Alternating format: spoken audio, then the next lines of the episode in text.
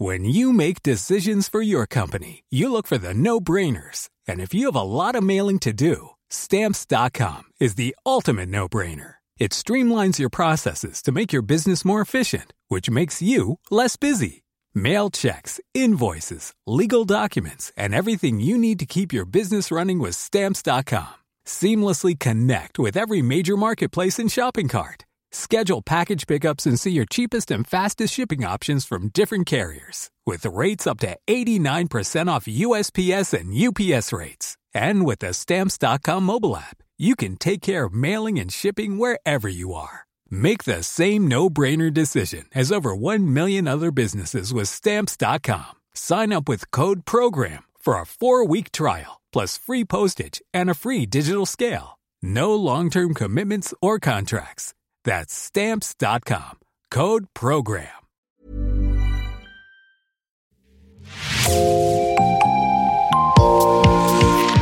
Bonjour et bienvenue dans l'actu dans la poche, le podcast quotidien d'actualité du Grand Sud-Ouest, signé Podcasting.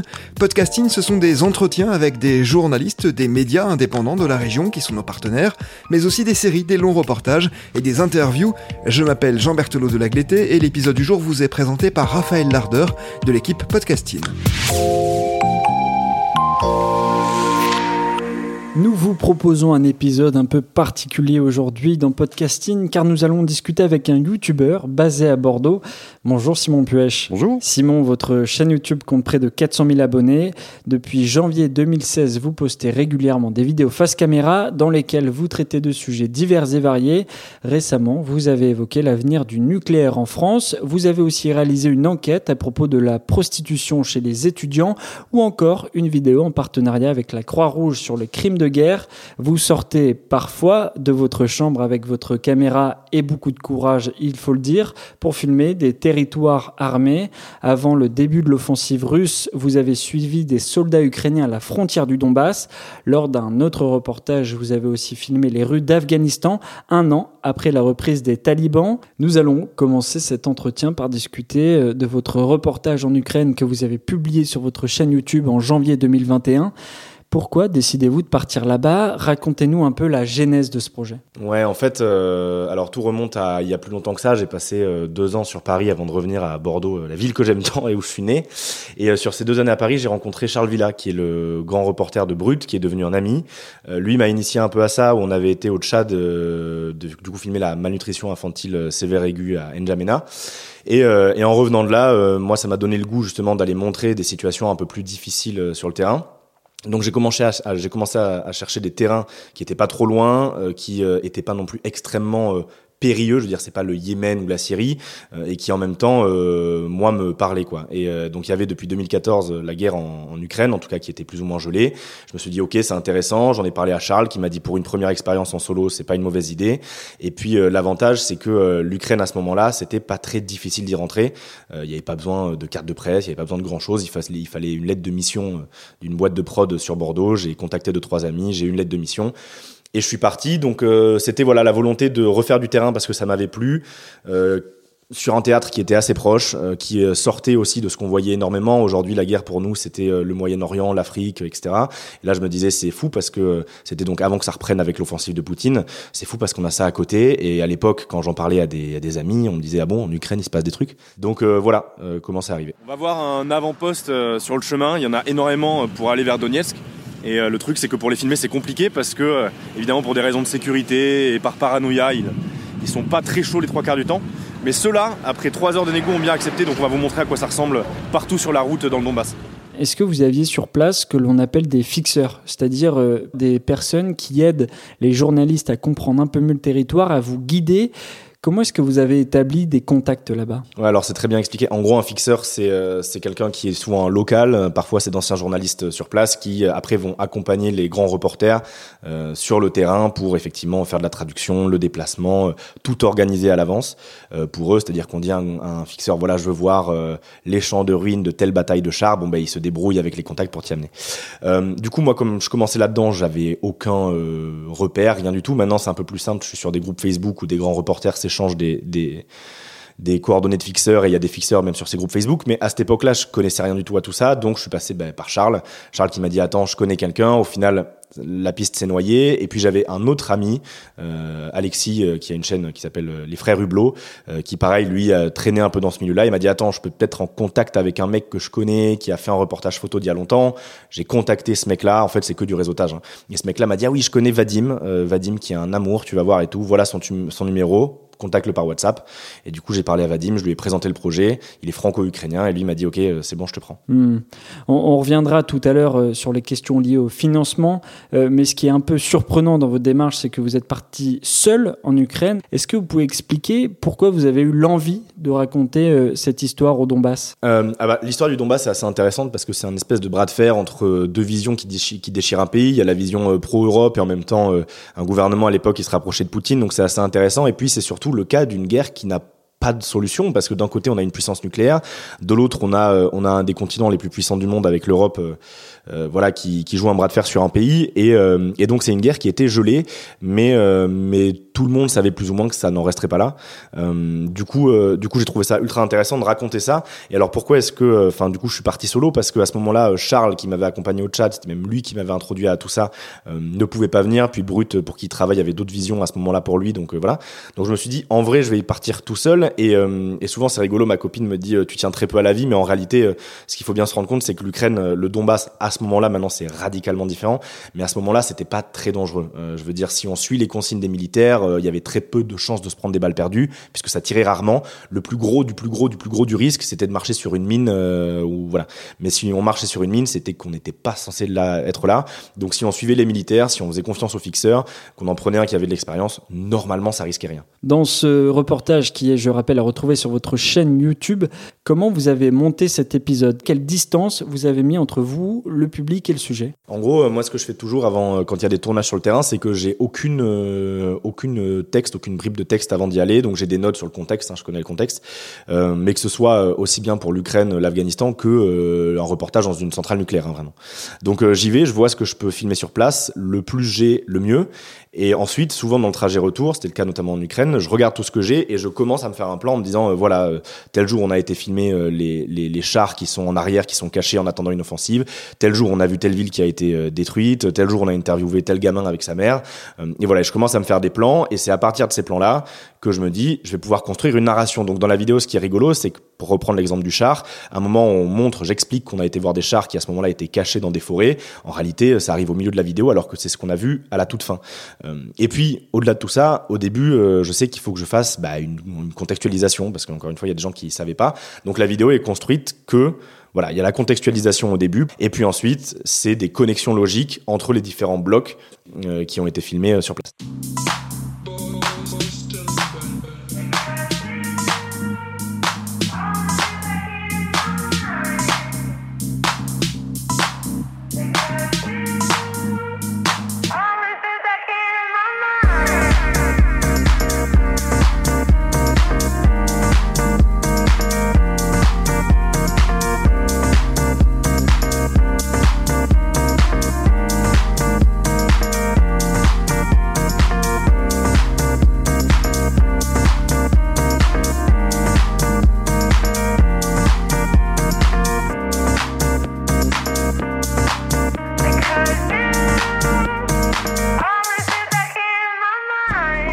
On va parler un peu de ce financement de, ce reportage. Euh, vous le dites dans la vidéo, hein, c'est une marque de protection de téléphone qui est vraiment connue sur euh, YouTube, euh, qui vous aide à partir sur le terrain. Est-ce qu'ils ont un droit de regard sur ce que vous faites, sur la ligne éditoriale? Comment vous gérez un peu ce partenariat? En gros, ce qui est rigolo, c'est qu'à la base, pour l'Ukraine, et c'est pareil pour l'Afghanistan, hein, qui a été financé par un VPN, quand j'ai voulu aller en Ukraine, au début, naïvement, je me suis dit, je vais contacter les médias traditionnels. je vais envoyer un message au Monde, je vais envoyer un message à l'Express, à l'Obs, bref, à tous, quoi, et voir s'il y en a qui sont chauds pour se mettre un pied sur YouTube, euh, de m'envoyer des financements. Euh, spoiler alerte, euh, personne n'a répondu. Tout le monde m'a dit t'es mignon, va voir ailleurs si tu nous trouves. Et du coup, ben, je me suis rabattu sur les sponsors traditionnels de YouTube. Donc il y a cette marque de coque là, il y avait des VPN, etc. Donc j'ai envoyé un peu des messages à la volée. Et euh, cette marque de protection de téléphone, on dit bah écoute, euh, nous on te suit. Moi je leur ai bien dit les gars, euh, ma position elle est assez neutre. Moi à ce moment-là, je suis ni pro-russe ni pro-Ukraine. Malheureusement à cause du Covid, je pourrais couvrir que le côté ukrainien des choses.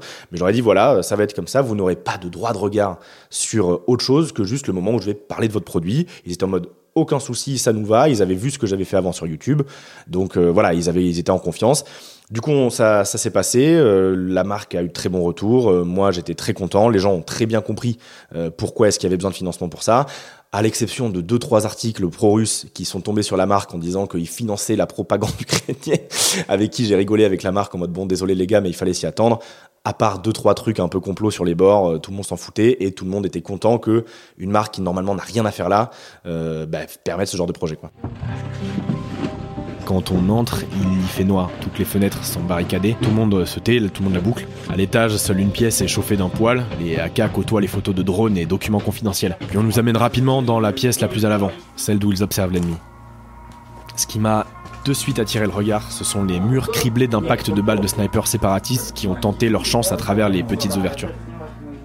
Comment le, public l'a reçu? Vous avez eu des, commentaires euh, positifs, négatifs euh, Comment est-ce que vous avez géré tout ça? Il y a eu euh, donc il y a eu énormément de retours. C'est la vidéo aujourd'hui sur la chaîne qui est la plus vue. les commentaires étaient dans l'écrasante majorité très positifs. Plein de gens qui connaissaient pas du tout la situation, qui l'ont découverte à ce moment-là, et c'était le but initial, donc j'en étais très content.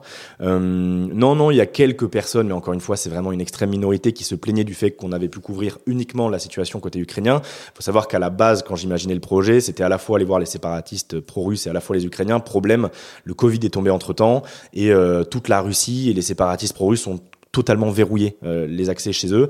Euh, donc j'ai dû faire des choix. Pour autant, je les accable pas non plus 100% dans la vidéo. donc à part quelques que personne qui se plaignait euh, du fait, et donc deux, trois articles un peu bancals qui sont tombés, euh, donc quand je dis bancal, c'est il y avait des fautes d'orthographe partout et euh, des photos pas du tout à jour, mais bon bref, qui se plaignaient du fait que j'avais pas été côté russe et que du coup, oh là là, c'était de la propagande ukrainienne. à part ça, vraiment, 99% des gens étaient ravis, donc moi j'en étais très content. Quoi. Quand on regarde vos, vos productions, vos reportages, on a l'impression de regarder le travail d'un vrai journaliste, on l'évoquait tout à l'heure. Est-ce que vous vous définissez comme tel? Est-ce qu'on peut dire que vous êtes journaliste ou alors youtubeur? Ouais, c'est rigolo parce que j'ai jamais trouvé de réponse à cette question et il y a un collègue euh, youtubeur, euh, Sylvquin, excellente chaîne YouTube d'ailleurs, qui a donné une réponse il y a pas longtemps à la même question et elle est très bien. Donc je vais reprendre la sienne. C'est euh, moi, je me définirai jamais en tant que journaliste, mais si des journalistes veulent me qualifier en tant que tel, tant mieux. Enfin, je serais très content. Mais moi, j'ai absolument pas cette prétention. J'ai pas du tout fait des études là-dedans. moi, je considère que je suis un, un, petit mec qui faisait des vidéos sur YouTube. Il y a deux trois sujets qui lui ont plu. Il a décidé de les filmer. Mais mais je sais pas. J'ai pas pas euh, j'ai pas la, la, pression journalistique, euh, la même euh, rigueur, etc. Donc, euh, si des journalistes estiment que mon travail est journalistique, j'en suis très content. Mais moi, j'aurais jamais la prétention de me dire l'être. Quoi. Mmh. Vous évoquez là juste le fait que vous n'avez pas la même rigueur. Comment est-ce que vous travaillez? Parce que j'imagine qu'il faut vérifier les faits. Quand vous faites un reportage en Ukraine, des gens vous suivent, vous regardent. Eh ben justement, je me sers du travail des journalistes, euh, c'est-à-dire que quand il est question de contexte, etc., euh, à chaque fois, moi, je vais lire euh, ce que j'estime être des sources fiables, c'est-à-dire, ben, on reprenait l'exemple tout à l'heure, Le Monde, l'Obs, Libération, peu importe, pour me donner justement toutes les bases de contexte. Eux, je leur fais confiance, donc aux vrais journalistes entre guillemets, donc je même pas entre guillemets, juste aux vrais journalistes, donc je prends leur information à eux. après, j'en fais ma vidéo de contexte, je recoupe évidemment les sources hein, pour vérifier quand même les différents articles. Et une fois que je suis sur place, je me réfère beaucoup à mon fixeur. Euh, donc euh, mon fixeur, voilà, euh, quand il va maintenant, quand il va traduire des personnes qui parlent, bah, évidemment après à moi la traduction, je vérifie que ce qu'il m'a dit était bien la bonne traduction. Et puis au-delà de ça, quand il y a des faits, je me base sur son expérience aussi à lui. S'il se rend compte que il y a, j'en sais rien, un mec qui est sympathisant pro-russe ou un sympathisant pro-ukrainien qui arrange complètement les choses à sa, sauce. on en parle par exemple dans la vidéo à un moment. on présente un petit papy, un petit mec, Sergei, qui habite à la frontière. Il se trouve que ce mec est plutôt un néo-nazi euh, euh, assez euh, convaincu. Donc quand on fait une visite avec lui, on lui parle, le mec est adorable, il nous sert sa vodka maison, voilà, il nous fait la petite tarte et tout, un amour. Mais Vadim derrière nuance bien en disant, écoute, lui, bon il est sportif, quoi, je veux dire, en termes d'opinion. Et au final, Vadim me dit ça quand on y va, donc mon fixeur. Et puis à la fin de l'interview, ce petit papier en question, Sergei me parle du fait que lui, il aimerait bien qu'il y ait un, je cite, petit Hitler au pouvoir. Donc effectivement, je pouvais avoir confiance en mon fixeur quand il me disait je te présente un mec parce que c'est le mec qui habite à la, ligne de front, donc il est intéressant. Fais gaffe à ce qu'il va te dire, il a une vision très biaisée. Donc sur place, c'est aussi avoir confiance envers le fixeur et euh, tous les reporters ont des fixeurs en qui ils ont confiance normalement.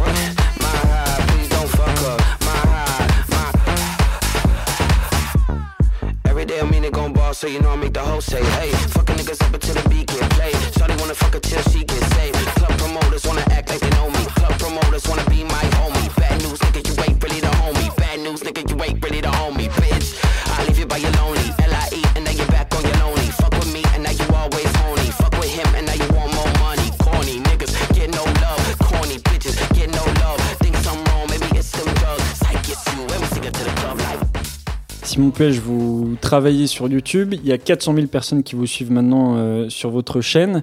Euh, c'est une plateforme en ligne où le public est plutôt jeune.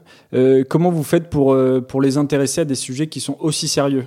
Alors c'est rigolo, c'est un peu tout le tout le, le, game, tout le jeu sur YouTube, c'est d'arriver à se placer au milieu du divertissement sur le reste de la plateforme et d'intéresser les gens. Alors il n'y a pas de recette miracle. Euh, j'ai une bio Twitter qui dit euh, je parle de trucs qui m'intéressent, des gens disent que c'est cool, alors je continue. J'estime que en gros, si moi ça m'intéresse, potentiellement ça va intéresser d'autres personnes. Après, il y a quelques sujets qui sont extrêmement euh, difficile euh, à, intéresser les gens. Je prends ce, par exemple, j'ai fait une vidéo qui a bien marché aussi sur la fiscalité européenne et pourquoi les paradis fiscaux existent et, euh, donc, euh, enfin, je veux dire, ils sont pas là par plaisir, quoi. Et du coup, pour introduire les gens à la fiscalité européenne, l'introduction, c'est voilà, vous voyez vos streamers préférés. Donc, je cite quelques streamers qui vivent à Malte et j'explique, bah, ils vivent à Malte et pourquoi est-ce qu'ils vivent à Malte? C'est pas à charge contre eux. Je me sers juste de ces gens-là comme un hameçon. Et ensuite, une fois que les gens sont intéressés en disant, attends, lui là que j'aime beaucoup et je regarde, il vit à Malte et il fait de optimisation fiscale, ben, une fois que j'explique que voilà, euh, eux ils font ça, ben ensuite, moi je viens les amener sur pourquoi est-ce que Malte en tant que tel est un, est un paradis fiscal. Donc euh, c'est toujours le jeu à l'écriture justement, c'est de trouver ce hameçon, cette accroche. Euh, là par exemple, j'aimerais bien travailler une vidéo sur les, les, prisons et le milieu carcéral en France. Je sais que la polémique de Colantes, c'est du pain béni pour moi parce que c'est l'accroche parfaite quoi. Donc voilà, c'est toujours toujours des des hameçons à trouver. Alors, euh, pour le rappeler à nos auditeurs, hein, Colantes, c'est le nom donné à une compétition de karting organisée le 27 juillet dernier dans une prison de Fresnes et qui a évidemment suscité la polémique. Pour revenir sur ce que euh, vous venez de dire, Simon Pêche, vous essayez de raccrocher des sujets de fond euh, à des accroches plus jeunes, plus Internet. J'imagine que vous devez recevoir des commentaires positifs ou négatifs. comment vous réussissez à vous améliorer? Est-ce que vous pouvez faire votre autocritique? Bien sûr, bien sûr. Alors au début, en vrai de vrai, euh, j'ai commencé en janvier 2016 parce que littéralement, je m'ennuyais dans ma chambre, euh, voilà. Donc j'ai posé mon iPhone 5S à l'époque sur une étagère et, euh, et, je me suis mis à parler de jeux vidéo, un jeu que j'aimais bien, qui s'appelait Hotline Miami. Euh, et puis euh, la chaîne au début s'appelait le jeu vidéo, donc vraiment ça parlait de jeux vidéo, ça n'avait rien à voir. Et c'était un format, euh, voilà, qui parlait de jeux vidéo. Je m'étais inspiré du travail d'autres youtubeurs qui ont depuis malheureusement arrêté, Thomas et Oriane, la chaîne du canapé. Et, et puis voilà, donc je m'étais inspiré de leur travail, j'avais repris le truc parce qu'eux avaient arrêté de leur côté. Et puis voilà, une année se faisant, deux années, je me suis dit mais en fait il y a pas que le jeu vidéo qui t'intéresse. Moi je grandissais aussi, donc je me suis intéressé à d'autres trucs. Et euh, un deuxième format est apparu, qui s'appelle Chrono, euh, qui parlait plus d'actualité, de société, de problèmes de société. Les deux formats ont coexisté pendant longtemps. Euh, l'un et l'autre, indépendamment, s'améliorant en qualité au fur et à mesure, parce que moi, je découvrais des petites nouvelles astuces de montage, des nouveaux trucs de réalisation. À la base, j'ai commencé avec un iPhone 5S, j'ai commencé à avoir des caméras, des lumières, etc., et à comprendre comment ça marchait. Puis le jeu vidéo, j'ai commencé à complètement l'arrêter parce qu'une chaîne YouTube qui a deux lignes éditoriales en même temps, c'est compliqué, d'autant plus quand elles sont aussi différentes.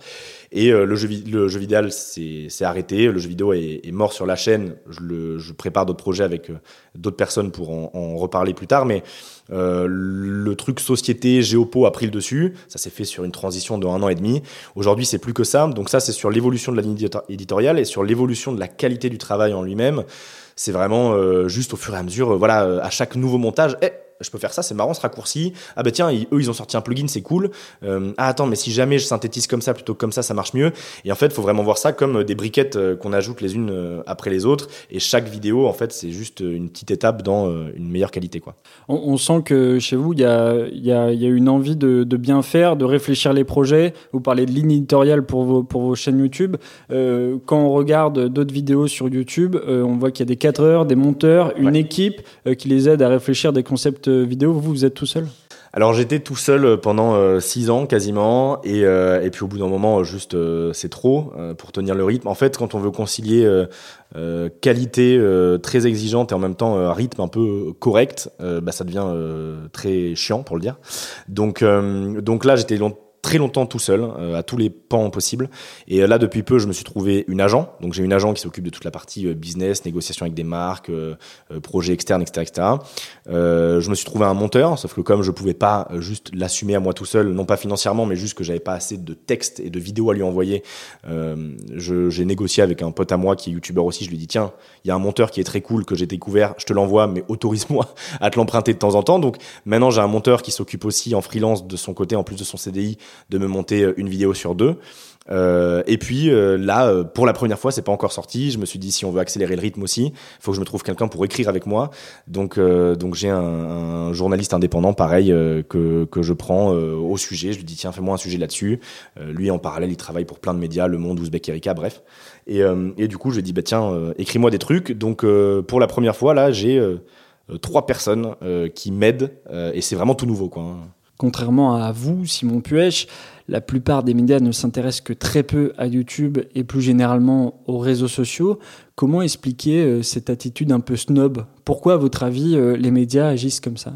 Je sais pas si c'est euh, snob plus que de la flemme, parce que pour comparer avec nous en tant que youtubeurs, quand TikTok arrive, on se dit ah putain encore un truc où il va falloir qu'on s'adapte et qu'on fasse notre truc, euh, sinon on va on va finir euh, dans notre coin. Quand Twitch arrivait, on s'est dit ah maintenant faut faire du live aussi. Enfin bon bref. Donc en gros, euh, moi je pense que les, réseaux traditionnels à la YouTube, TikTok, Twitch, c'est un peu ce qui est bah, justement les tout derniers comme TikTok pour un YouTuber. C'est-à-dire que nous, on a l'habitude de faire ce qu'on fait et on nous dit, bah, tiens, vous voulez être dans l'air du temps, il va falloir apprendre à faire ça maintenant. Il y a quelques médias qui s'y sont mis, notamment enfin, avec le vent qui a été insufflé par Vox aux États-Unis, qui ont une chaîne YouTube incroyablement intéressante.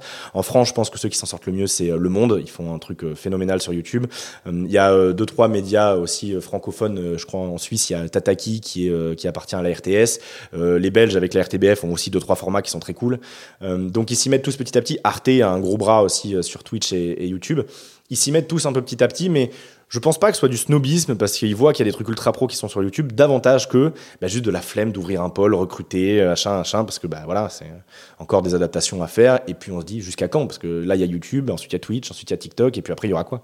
Vous traitez euh, d'énormément de sujets, mais est-ce que euh, c'est en fonction des modes, de ce qui fait l'actualité, ou c'est uniquement ce qui vous touche? Exactement, c'est les deux. En fait, il y a une grosse partie du travail, c'est de la veille, hein, c'est-à-dire traîner sur bah, justement les, les, médias en ligne, ou alors juste bah, parler avec des potes de plein de sujets regarder d'autres vidéos YouTube. Euh, par exemple, euh, il y a un sujet, j'en ai fait un short, donc short c'est l'équivalent des TikTok sur YouTube. Euh, c'est la prison du Dauphin Noir en Russie, qui est réputée pour être une des plus prisons les plus vénères, euh, les plus agressives de Russie, quoi. Et en fait, ce sujet-là, par exemple, il m'est venu parce que je regardais un contenu du Parisien sur euh, sur YouTube, dans lequel il parlait d'un serial killer multirécidiviste en Sibérie. Et à la fin, il mentionnait que ce mec-là était dans la prison du Dauphin Noir, qui était la pire de Russie. Je me dis ah, bah c'est intéressant. Pourquoi ils en parlent pas plus? Du coup, je vais creuser là-dessus et hop, ça me fait un sujet. Euh, là, la situation carcérale, bah, la polémique Colantes, voilà, je me dis puis même c'est intéressant, voilà. L'Ukraine, euh, il y avait deux trois trucs qui traînaient, donc c'est beaucoup juste des infos qui me viennent à droite à gauche, internet, juste le temps que je passe, des discussions que j'ai avec des potes. Euh, il y a pas longtemps, je vois un film.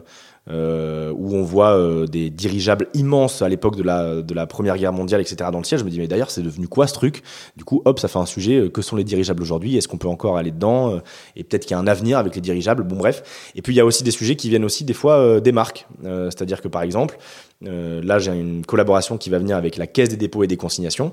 Euh, et eux, ils sont un peu partout. Et euh, quand on parlait, on se dit bon, on parle de quoi? Et eux m'ont dit, bah nous, on a un gros sujet en ce moment sur les villes de demain. Comment on va euh, rendre les villes plus résilientes demain? Est-ce que ça branche? Moi, je me dis putain, c'est trop intéressant.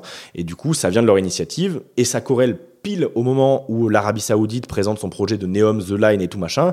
Et du coup, il y a un sujet parfait à faire. Donc des fois, ça vient aussi euh, des partenaires sur lesquels on tombe qui nous disent, bah nous en ce moment on a ça dans les tuyaux.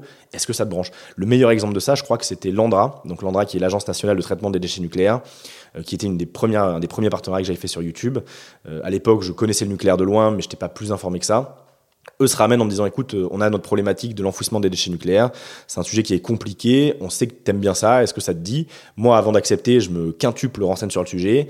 Euh, ils se rendent, à force d'écouter des pour et des contre, je me rends compte qu'en vrai, ce qu'ils font, je suis plutôt d'accord avec. Et du coup, je me dis ok, euh, on parle là-dessus. Donc voilà, c'est un mélange de mon quotidien, Internet et des fois, à quelques occasions aussi, des impératifs des marques avec lesquelles je travaille. Il y, a, y a aussi une autre partie, c'est et on peut le voir aussi sur votre Instagram c'est que vous demandez aux gens euh, les sujets qui les intéressent ou alors s'ils ont des histoires à vous proposer. Vous, vous en prenez régulièrement ça? Euh, Ça m'arrive de temps en temps. Euh, là, je sais que notamment parce que l'appel que j'ai fait sur Instagram pour des sujets, c'était parce que je me suis rendu compte que les shorts, donc les petits formats sur YouTube qui sont inspirés de TikTok, ça marche bien. Donc je me suis dit, bah, entre chaque grosse vidéo, je vais caler un shorts. Sauf que ça demande des infos qui sont très snack. Hein. c'est une minute maximum. Donc j'ai trouvé quelques trucs cool. par exemple, comment Waze influence euh, les villages et qu'il y a des villages qui se retrouvent envahis de voitures qui font des trajets alternatifs, c'est très rapide. On peut en parler simplement et en même temps, ça pose des questions euh, euh, concernant l'impact de Waze dans la vraie vie ou des applications. Il y en a un autre sur les Sundown Town ou comment aux États-Unis pendant une époque, il y avait des, des villes entières où c'était impossible aux personnes qui étaient blanches de résider la nuit. Euh, bref, c'est des sujets très rapides qui peuvent être traités euh, simplement. Euh, et du coup, voilà, pour des trucs qui sont assez consommables comme ça, j'ai dit aux gens, bah, écoutez, si vous avez des idées, balancez. moi, je vais aller traîner sur Internet et voir ce que je peux trouver. Et des fois, de petits appels comme ça, on trouve des sujets monstrueux. À la base de la base, la vidéo sur la fiscalité européenne, venait euh, de quelqu'un qui m'a dit en message privé Eh, tu voudrais pas parler de la journaliste euh, maltaise qui s'est fait tuer justement parce qu'elle enquêtait sur les passeports euh, vendus à un million à Malte? Je dis Ah ouais, c'est vrai, je vais regarder ce truc-là. Et en est découlé Malte paradis fiscal et voilà un sujet monstrueux. Souvent des petites graines à la fin on creuse et on se fait mais ouais ça part dans tous les sens. Mais oui ça m'arrive de temps en temps de demander à la commu aussi qu'est-ce que vous voudriez voir? C'est la fin de ce premier épisode consacré à vous, Simon Puech.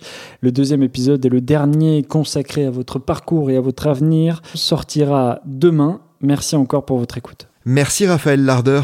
C'est la fin de cet épisode de podcasting. Merci d'avoir écouté. Réalisation Olivier Duval, rédaction en chef Anne-Charlotte Delange, production Sophie Bougnot, Clara Echari, Myrène Garaïco-Echea, Inès Chiari, Raphaël Larder et Marion Ruot, coordination éditoriale et programmation musicale Gabriel Taïeb, iconographie Magali Marico. Retrouvez-nous chaque jour à 16h30 sur toutes les plateformes d'écoute. Podcasting, c'est l'actu dans la poche.